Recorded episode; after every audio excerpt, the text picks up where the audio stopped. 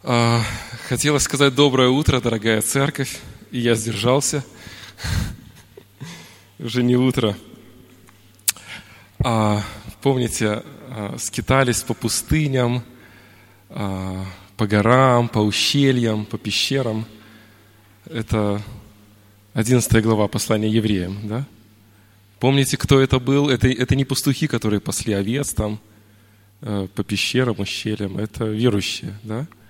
Написано, те, которых весь мир не был достоин. И я не знаю, можем ли мы сейчас сказать, у нас все хорошо, но точно знаю, что мы можем сказать, у нас все будет хорошо. У нас все будет хорошо. И помните, последние несколько недель мы говорим о будущем. Мы рассматривали эсхатологические тексты, которые направляют нас в небеса. И я думаю, что это хорошая привычка для верующего человека жить небесами, больше влюбляться в небеса, больше влюбляться в то будущее, которое нас ожидает. И когда нам плохо здесь на земле, особенно нам это, Господь нас толкает на это. Это важно, это очень хорошо. И даже сегодня, хотя текст не эсхатологический, мы будем говорить об этом, Иисус постоянно учит учеников думать о будущем. Это вдохновляет, это успокаивает, это дает силы, надежду. И мы продолжаем изучать Евангелие от Луки, и мы уже в конце, в последних главах, в конце не только текста, но в конце жизни Иисуса Христа. Уже идет Страстная неделя, мы уже в конце, даже последние часы жизни Христа мы исследуем, изучаем. И, как вы помните, 22 глава – это общение Христа с учениками в горнице. Это последняя ветхозаветняя Пасха, первое новозаветнее причастие. Поменялся агнец. И вот все эти события мы сейчас наблюдаем с вами. Общение Христа за столом с учениками. Я назвал эту проповедь «Трагедия и победа за одним столом».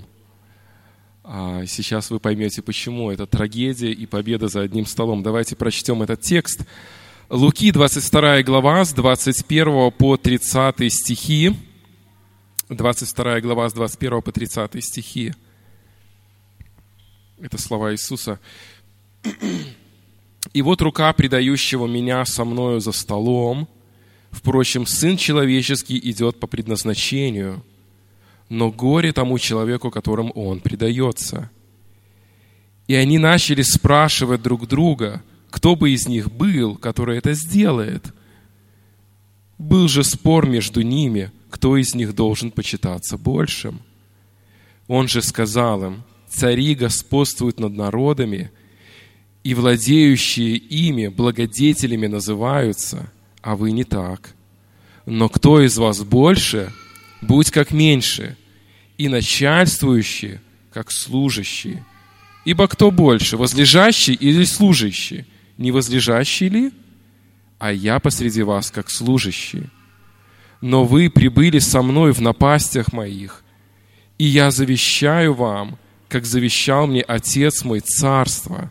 Да едите и пьете за трапезою моей в царстве моем, и сядете на престолах судить 12 колен Израилевых». Вот такой текст. Я приглашаю вас оставаться в нем. Мы будем смотреть стих за стихом, как это всегда делаем. Но прежде хочу рассказать вам немножко истории. Было такое утро, 15 марта 44 года до Рождества Христова. Очень давно, больше 2000 лет назад. Римская империя, Юлий Цезарь в это утро был достаточно сильно болен и принял решение не заниматься государственными делами. Более того, пришла его жена и сказала, слушай, тебе не нужно выходить из дома, я видела очень плохой сон о тебе. И он остался дома в это утро. Но пришел его лучший друг, его звали Брут, это усыновленный сын Юлия Цезаря, он пришел и сильно упрашивал его пойти с ним в Сенат, разбирать некие дела. И Юлий Цезарь согласился, потому что Брут для него был не просто любимым сыном, а он его обоготворял. Обоготворял за невероятные способности этого человека в руководстве, в правлениях, его дары. Вот вынесли императора и понесли по площади люди, он не мог сам двигаться, и кто-то ему в сверток в это время всунул в руку. А Юлий Цезарь подумал, что это очередное некое прошение, кто-то о чем-то просит, и, не просчитав, просто свернул и положил в карман. На самом деле это было предупреждение о том, что на него готовится покушение. Через час Юлия Цезаря не было в живых. Его убили 26 сенаторов, которые в сговоре собрались и его уничтожили. И самым главным среди этих сенаторов, зачинщиком и руководителем был Брут. И каждый из этих сенаторов вонзил свой нож в Юлия Цезаря. Но Юлий Цезарь, он хладнокровно, без какой-либо мимики принимал эту смерть на себя до того момента, как он увидел, что нож в него вонзает Брут. Согласно историкам, Юлий Цезарь сказал: «И ты, мой сын!» И потом он накрыл голову свою плащом и горько заплакал. Вот такая история произошла тогда, такое предательство, такая смерть. Там, в горнице, в последние часы жизни Христа, Иисус ощущал на себе предательство за предательством. Предательство за предательством. Предательство за предательством. Последние часы жизни, часы скорби, тревоги, перед страшной крестной агонией Христос ощущал предательство за предательством. Но Христос торжествует над этой бедой. Он выше этой беды. Он победил эту беду. А через весь этот отрывок до 38 стиха Иисус побеждает враждебный греховный мир. Посмотрите, Он побеждает Иуду-предателя, Он побеждает самолюбивых учеников, которые делили портфели в эту же минуту. Он побеждает сатану, который просил сеять их как пшеницу. Он побеждает Петра, который трижды отрекается от Него. Он побеждает весь враждебно настроенный мир, и Христос все это побеждает. Это просто невероятное событие, невероятные обстоятельства, когда наш Господь Иисус Христос невероятной, огромной победой побеждает вот эти все предательства, свалившиеся на Него буквально-таки горой. И в принципе, мы можем с уверенностью сказать, что все Евангелие – это история того, как Христос побеждает греховный мир. Это история того, как Христос побеждает греховный мир. Беды определяют наш мир, согласитесь. Они постоянно, они вокруг нас, и они внутри нас. Мы живем такой жизнью, что мы либо приносим беды, либо мы их ощущаем на себе. И, может быть, между ними есть какие-то краткие передышки. Но это происходит. Наш мир так устроен. Он настолько сильно поражен грехом. И это очень тождественно тому, что Иисус Христос говорил в Иоанна в 16 главе, 33 стихе. Он говорил: «В мире будете иметь скорбь». Но что? Я победил мир. Я победил мир. Поэтому очень важно нам понимать, что за столом в горнице была величайшая трагедия, многочисленные предательства, многочисленные отречения. Грех лился рекой за этим священным столом. Но вместе с этим победа была намного больше, победа была намного сильнее. И мы посмотрим с вами на две части, можно так сказать, что этот текст можно разделить на две части. Это первое предательство Иуды, а второе предательство учеников. Дальше по тексту, который мы сегодня не сможем охватить, будет предательство Петра. И об этом мы поговорим в следующий раз. Но сегодня две части. Это трагедия Иуды, то есть предательство Иуды. И второе – это, по сути, предательство учеников. Давайте прочтем еще раз несколько первых стихов. «И вот рука предающего меня со мною за столом. Впрочем, Сын Человеческий идет по предназначению, но горе тому человеку, которому он предается». Я хочу напомнить вам, что это вечеря в верхней горнице. Это особое событие. Последняя такая домашняя встреча Иисуса Христа со своими учениками. И посреди этой вечери, посреди первой вечери, которая когда-либо вообще началась в этом мире, Иисус делает шокирующее заявление. Иисус делает вот это шокирующее заявление. Конечно же, ученики знали, что весь мир ненавидит Христа. Вы помните, когда Иисус сказал: «Идем в Иерусалим», что Фома ответил? Фома ответил: «Идем, и мы умрем вместе с ним». И это было совсем недавно. Это то, что понимали ученики. Если мы идем в Иерусалим, то мы идем на смерть. Христа настолько сильно ненавидели, что уже тщательно многие планировали его смерть. И ученики это понимали. Они понимали, и почему они скрываются по ночам в Гефсиманском саду. Там, кстати, Христа и взяли. Они понимали, почему они пришли в эту горницу, где они сейчас находятся. И до самого последней минуты они не знали, куда они идут. Вы помните? Иисус сказал двум ученикам приготовить место, и те два ученика не знали, куда они идут готовить место. То есть все было очень конспирировано. Все было очень скрыто. Иуда не должен был знать, где они будут собираться, чтобы туда, в горницу, он не привел войска, он не привел первосвященников. Вечеря должна состояться. Ученики понимали, что весь мир ополчился. Они понимали, что весь мир ненавидит. Но никто из них подумать не мог, что в этой безопасной атмосфере, где только самые близкие, самые лучшие, 13 человек собрались, Иисус говорит: один из вас предатель. Это очень и очень сильный удар. Я не знаю, как часто вы думаете над этим, но мы должны понимать, друзья, что мир ненадежен. Наш мир ненадежен. Если вы надеетесь на что-либо в этом мире, вас ожидает крах.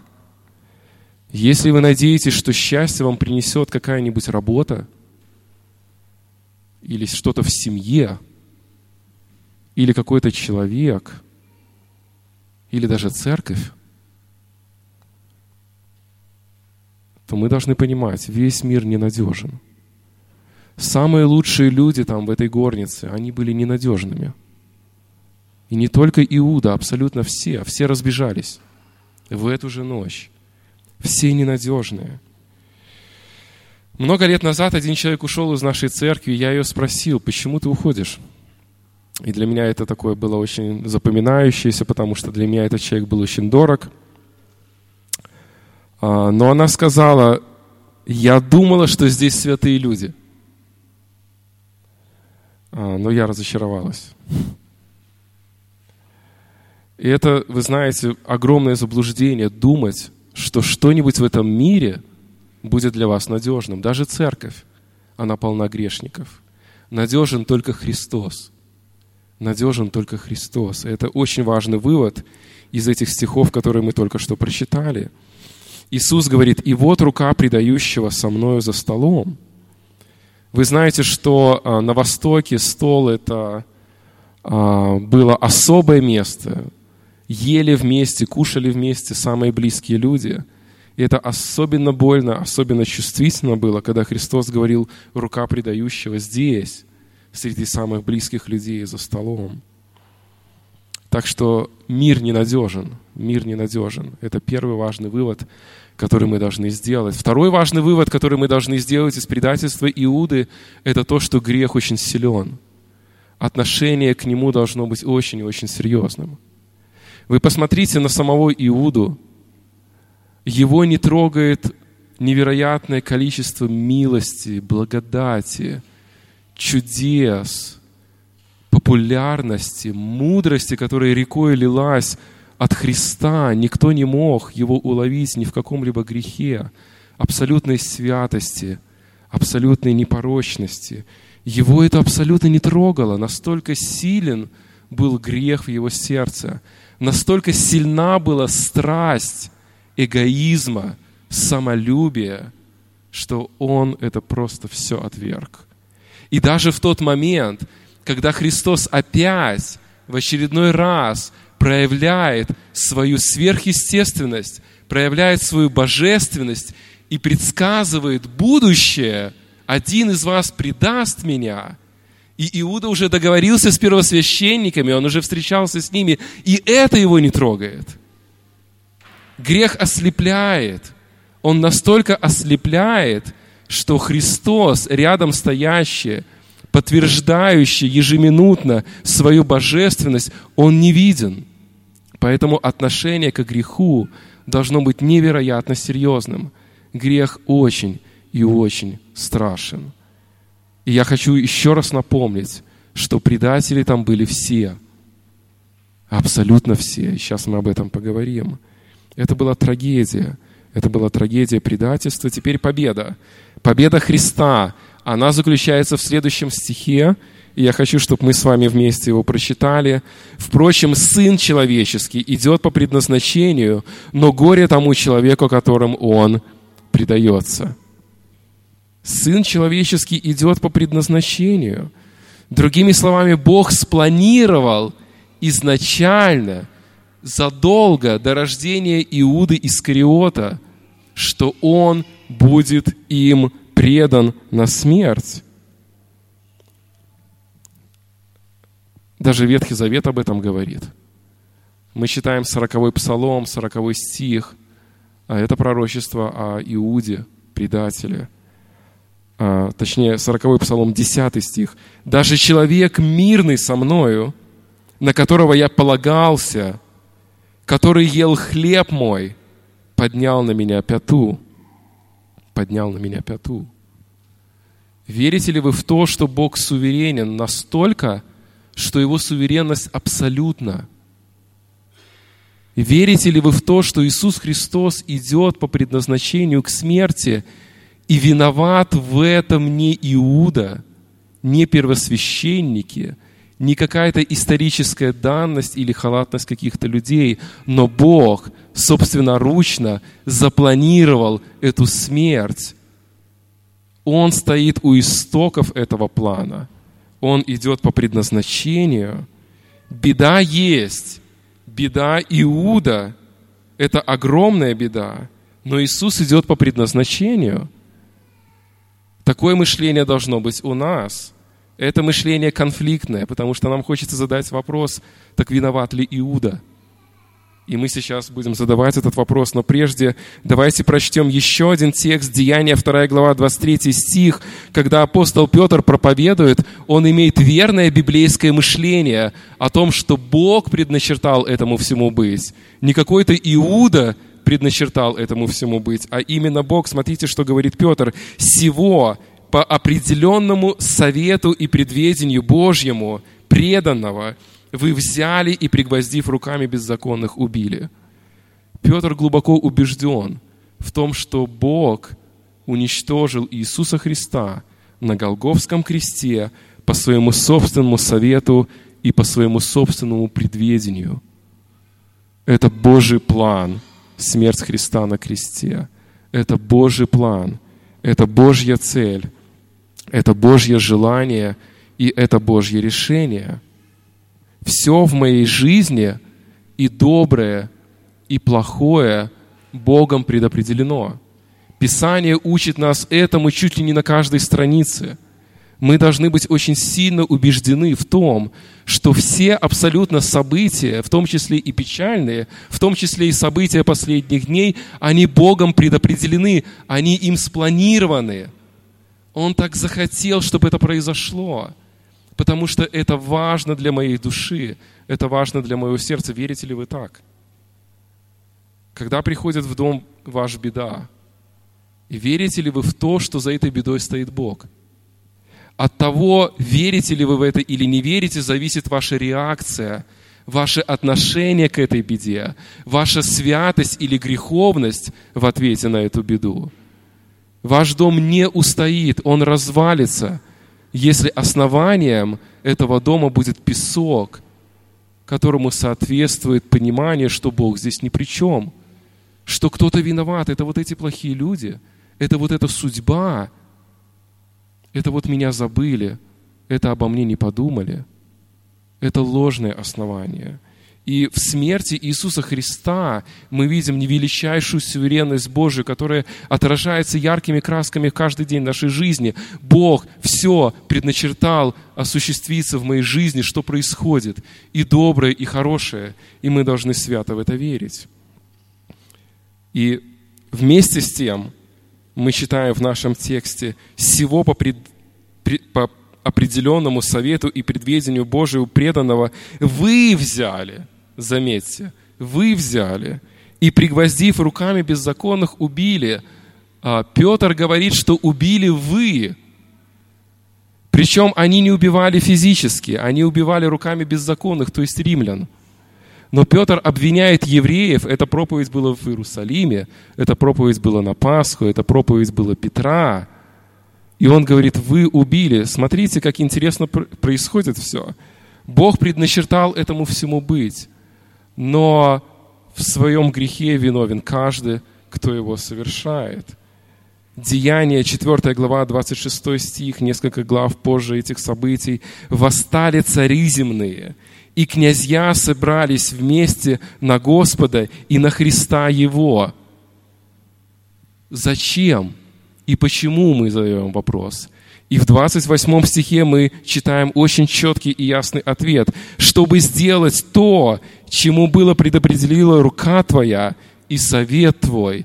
И, друзья, все Писание нас учит тому, что Бог предопределил любое событие, и в том числе, и самое главное, это смерть Иисуса Христа на кресте. Это не случайность, как некоторые думают. Это не ошибка, как некоторые думают. Это не халатность или неверие каких-то людей. Это Божий план. Смерть Христа на кресте – это Божий план. И причина этому невероятная любовь Бога к человеку. Это сложно понять. Мне намного легче понять, как можно сделать так, чтобы ослица заговорила.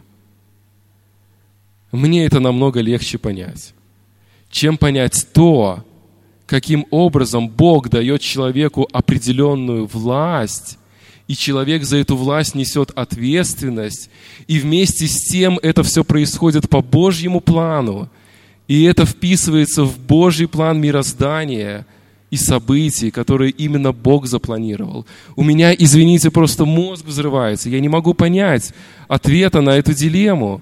Где же все-таки ответственность человека? В чем виновен Иуда?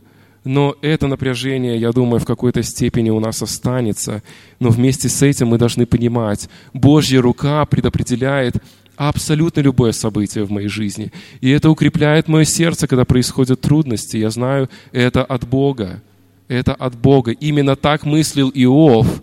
И именно это дало ему силы вытерпеть его невероятные боли правильным образом, не совершая грех, но прославляя Бога. Иов мыслил таким образом, что он понимал, Бог за всем этим стоит. Он не понимал, почему, он не понимал, зачем, он не слышал разговора сатаны с Богом, но он знал, за этим Бог. И поэтому он говорит, что это от Бога.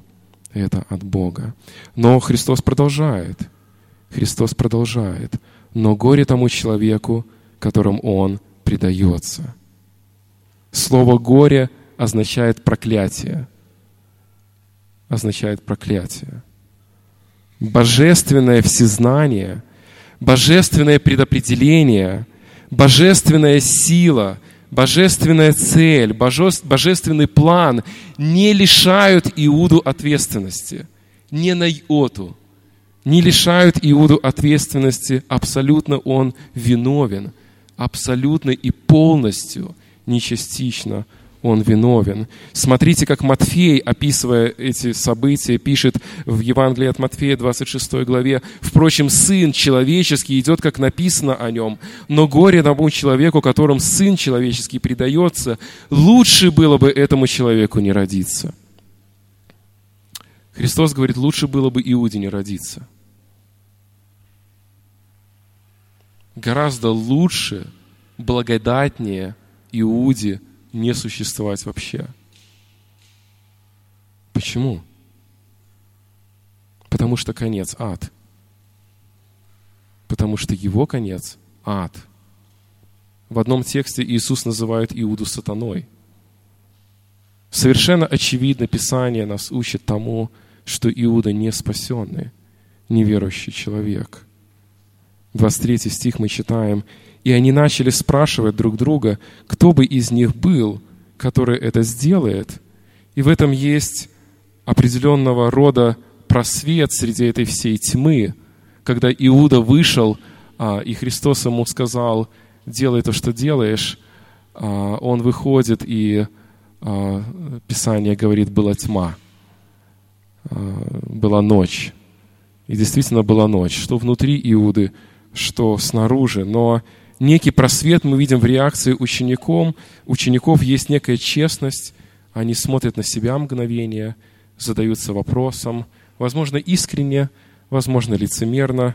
Скорее всего, второе, потому что следующий текст нам говорит о том, что они думают совершенно о другом. Но вот эта картина, друзья, с одной стороны, это печаль, с одной стороны, это предательство, с одной стороны, это беда, с другой стороны, это победа, потому что Христос был над всеми этими событиями.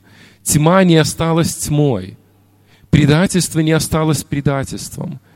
Божья власть и суверенность эти предательства перевернули в спасение человечества. Поэтому Христос побеждает тьму, Христос побеждает Иуду. И это очень радостная победа для каждого человека, который читает эти тексты, для каждого верующего. Теперь давайте посмотрим на вторую часть.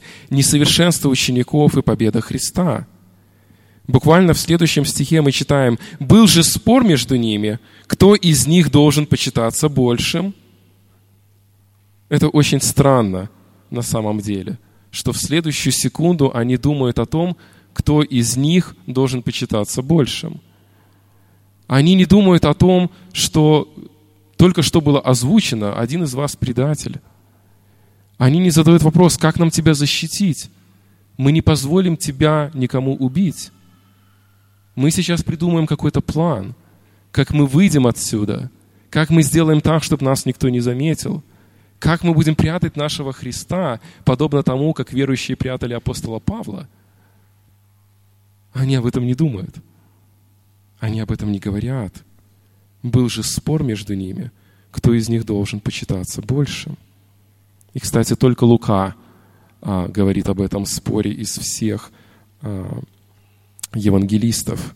Интересно, что слово «спор» это греческое слово «филоникия», сложносоставное слово, первая часть которого от слова «филио».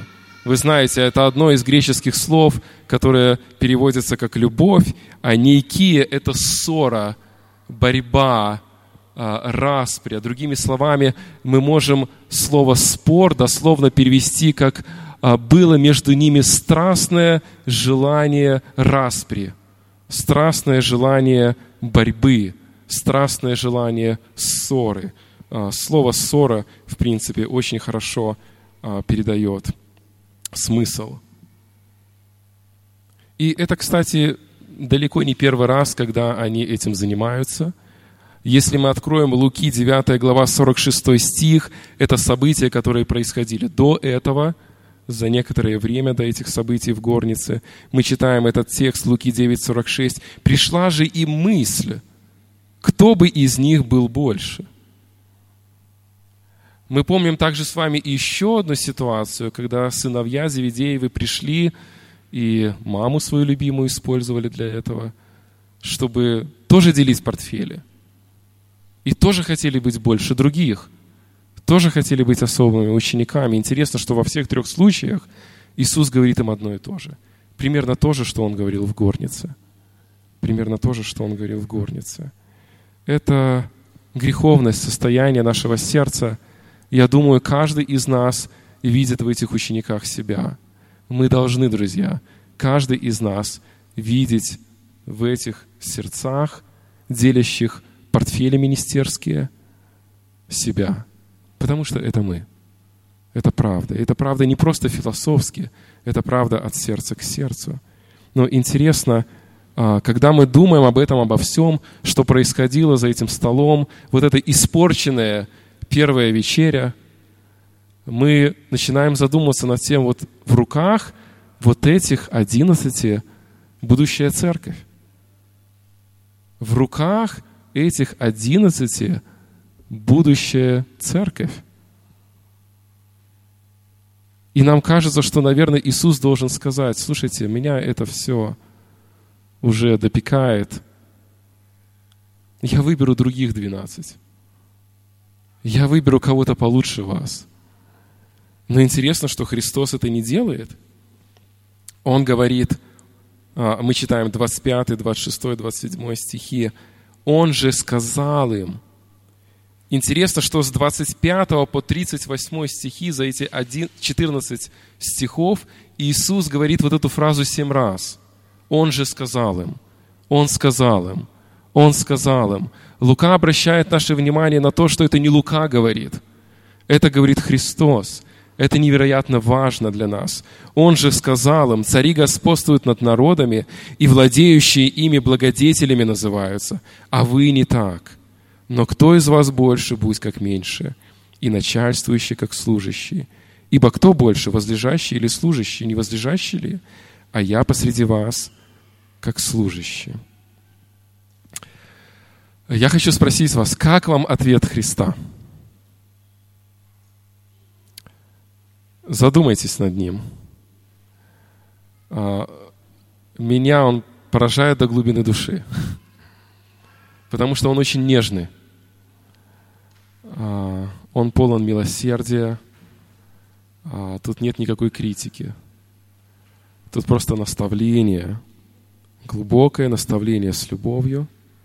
Именно то, что явил Иисус Христос. Кстати, об этом говорит Иоанн. 13 глава, 1 стих. Евангелие от Иоанна начинается: «Перед праздником Пасхи Иисус, зная, что пришел час Его прийти от мира сего к Отцу, явил делом, что, возлюбив своих сущих в мире, до конца возлюбил их». Это то, как Иоанн описывает вот эти вот события, предвкушая то, что было в горнице.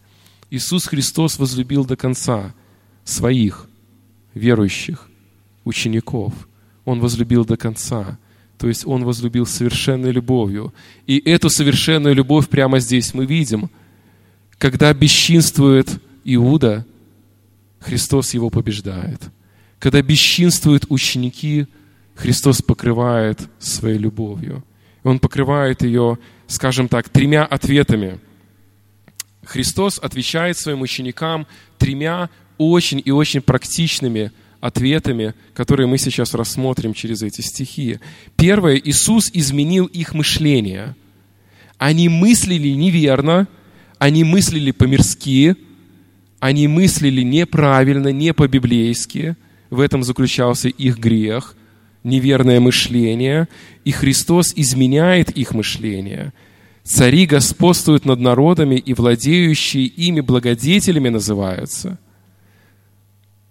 Иисус показывает, как устроен мир. И они очень хорошо знали, как устроен мир. Мир устроен очень просто. Есть определенная иерархия. Есть люди, которых ставят ни во что.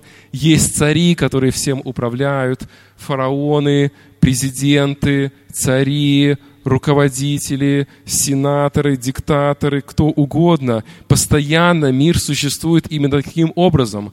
Кто-то на дне, кто-то на самом верху, жесткая иерархия, и тот, кто на самом верху, решает, чему быть. И причем Иисус говорит, они благодетелями называются.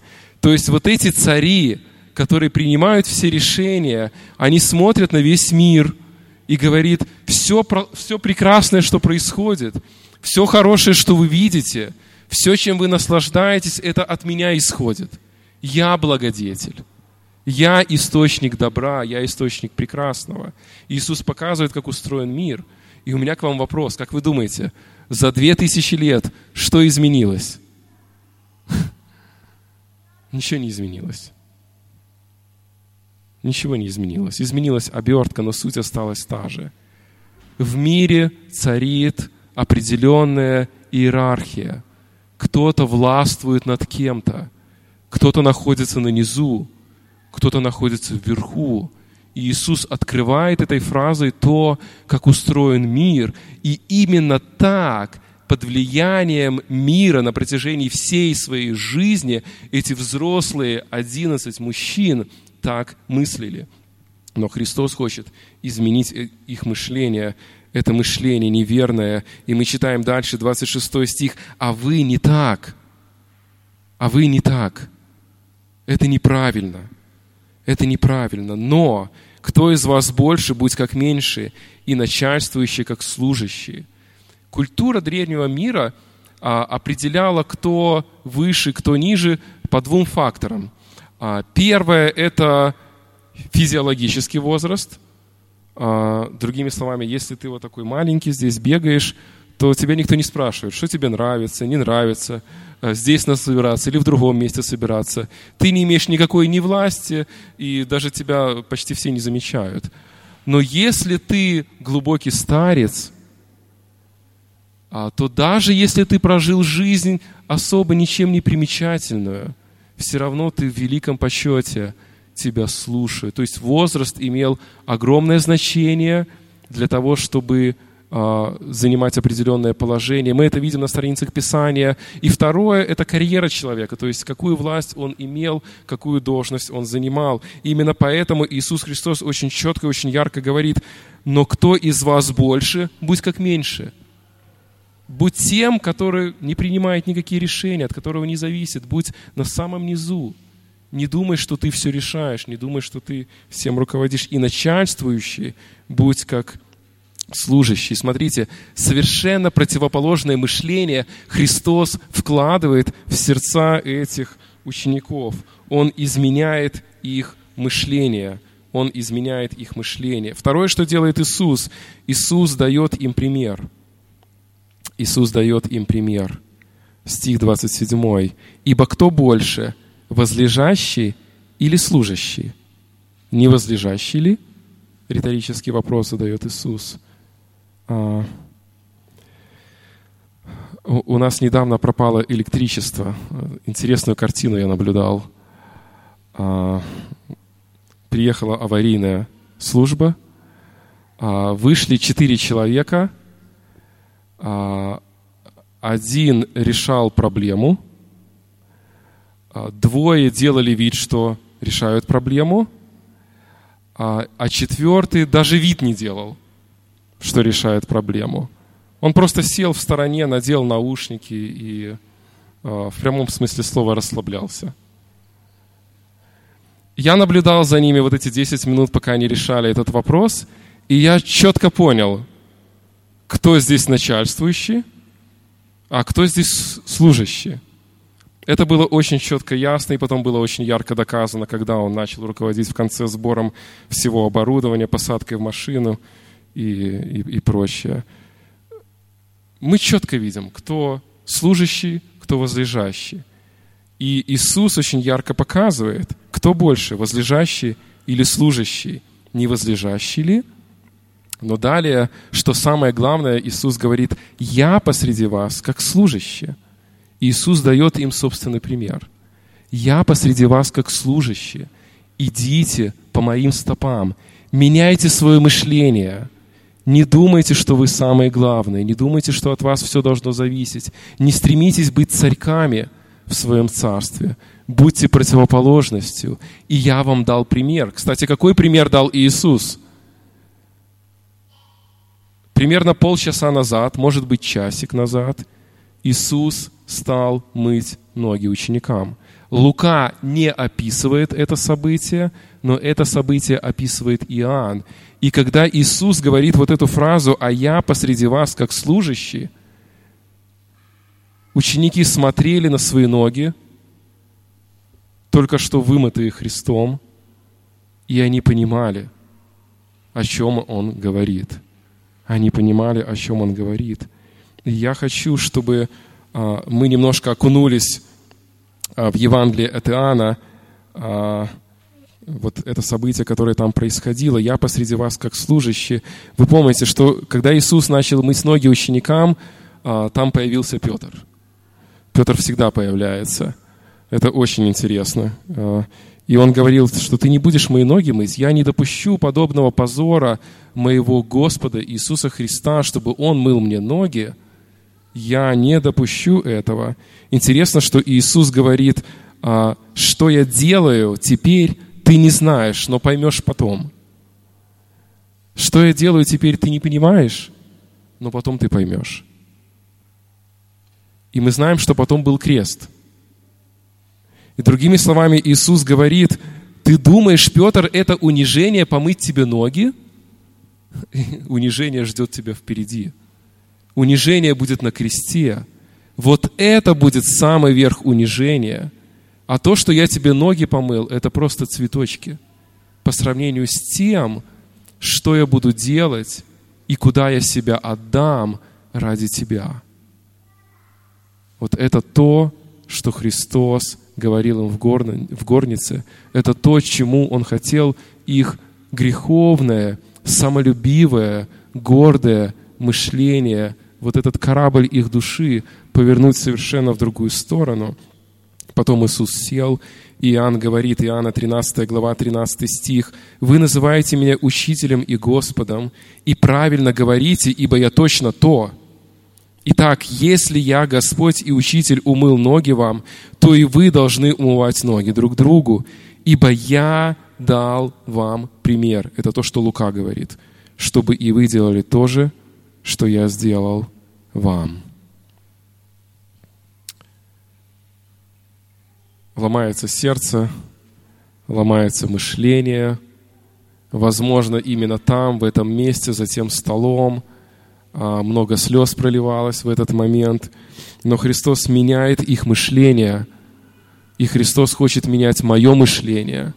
Христос хочет менять мышление каждого из вас. И Он дает нам пример, каким образом менять наше мышление и обращая это в реальную жизнь, а не просто правильно думать. И третье, что Иисус делает, Иисус дает им обещание. Иисус дает им надежду. Иисус обращает их внимание на эсхатологические события. Вот почему нам важно изучать и любить эсхатологию. Вот почему важно думать о будущем. Давайте посмотрим на эти стихи. 28 стих. «Но вы прибыли со мною в напастях моих, и я завещаю вам, как завещал мне Отец мой, царство, да едите и пьете за трапезою моей в царстве моем, и сядете на престолах судить 12 колен Израилевых. Но вы были со мною в напастях моих». И это было так, 3,5 года. Смерть была рядом, особенно последнее время. Это потрясающее заявление самолюбивым, гордым ученикам, которые сокрушены примером Христа. Иисус их вдохновляет. Другими словами, ударив их очень сильно, Христос же залечивает и их раны. Это очень важное душепопечение их души. Вы помните, что Иоанна 6 глава говорит о том, что многие уже не ходили со Христом. Причем там в тексте звучит слово «ученики». Многие ученики уже не ходили со Христом. То есть те, которые были учениками Христа, которые следовали, которые приняли решение, они уже оставили Его. Но эти ученики, они были с Ним, были вместе с Ним. «И я завещаю вам, как завещал мне Отец, царство». Это, друзья, победа Христа над испорченным характером учеников. Это победа Христа над их эгоизмом, над их самолюбием, над их желанием возвышаться. Вот эта честь сидеть за одним столом со Христом, вот эта честь быть в Его Царстве, которое не зависит от моих дел. Иисус не говорит, если бы вы 3,5 года нормально себя вели, то все было намного бы лучше. Он не говорит, если следующие 2 недели вы исправитесь и станете нормальными последователями, то вам будет уготовано царство. Иисус очень четко и ясно говорит, полностью грешные люди, и от них ничего не зависит. Это Божья милость и благодать.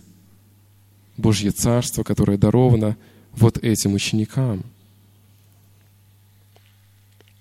Иисус победил Иуду. Иисус победил учеников. Без Христа это было бы трагедия за трагедией. Это была бы огромная печаль. Но со Христом здесь победа. Мы видим грех, и мы видим победу над ним. Мы видим грех учеников, и мы видим победу над этим грехом. И Иисус дает нам секрет о том, как мы можем делать это сами. Это 3 секрета. Считать себя никем. Считаете ли вы себя никем? Мир устроен так, что это странная новость. Стремись, достигай, бери от жизни все, пробирайся, иди по головам, стремись. Никто тебе не поможет, если сам себе не поможешь. И мы выглядим очень странно здесь, потому что Христос пребывает, говорит, будь слугой. Если ты начальник, будь слугой. Если ты старший, веди себя как младший. Не почитай себя кем-то. Об этом же говорит апостол Павел. Второе, смотреть на пример Христа. Смотреть на пример Христа, который есть все, но уничижил себя, став человеком и по виду стал как человек. И смирил себя даже до смерти крестной. Вот это пример Христа, который нас вдохновляет. И третье, мечтайте о небесах. Наша лучшая жизнь не здесь. Наша лучшая жизнь даже не в Боровлянах. Наша лучшая жизнь там. Все это сгорит, и даже Боровляны сгорят. Но церковь будет вознесена, она будет со Христом. Поэтому Иисус очень ясно и четко направляет сокрушенные сердца плачущих учеников и говорит, все будет хорошо вон там. Все будет хорошо там. Я победил. Иуда предал, и он ответственен за свои поступки. Ученики предали, и они ответственны за свои поступки. Но Христос победил и Иуду, и учеников, и каждого грешника на этой земле, сокрушенного Христом, Он приведет на вечное царство с Ним. Трапеза нас ждет, друзья. Трапеза, которая не укладывается в нашей голове. И это то, к чему мы стремимся. Пусть Господь благословит нас. Аминь. Помолимся.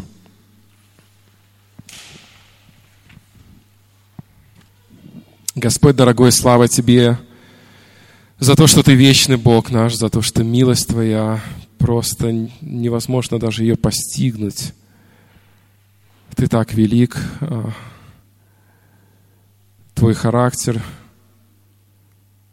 Твоя любовь, Твоя благодать так велика. Особенно это видно в этой драме, в той верхней комнате.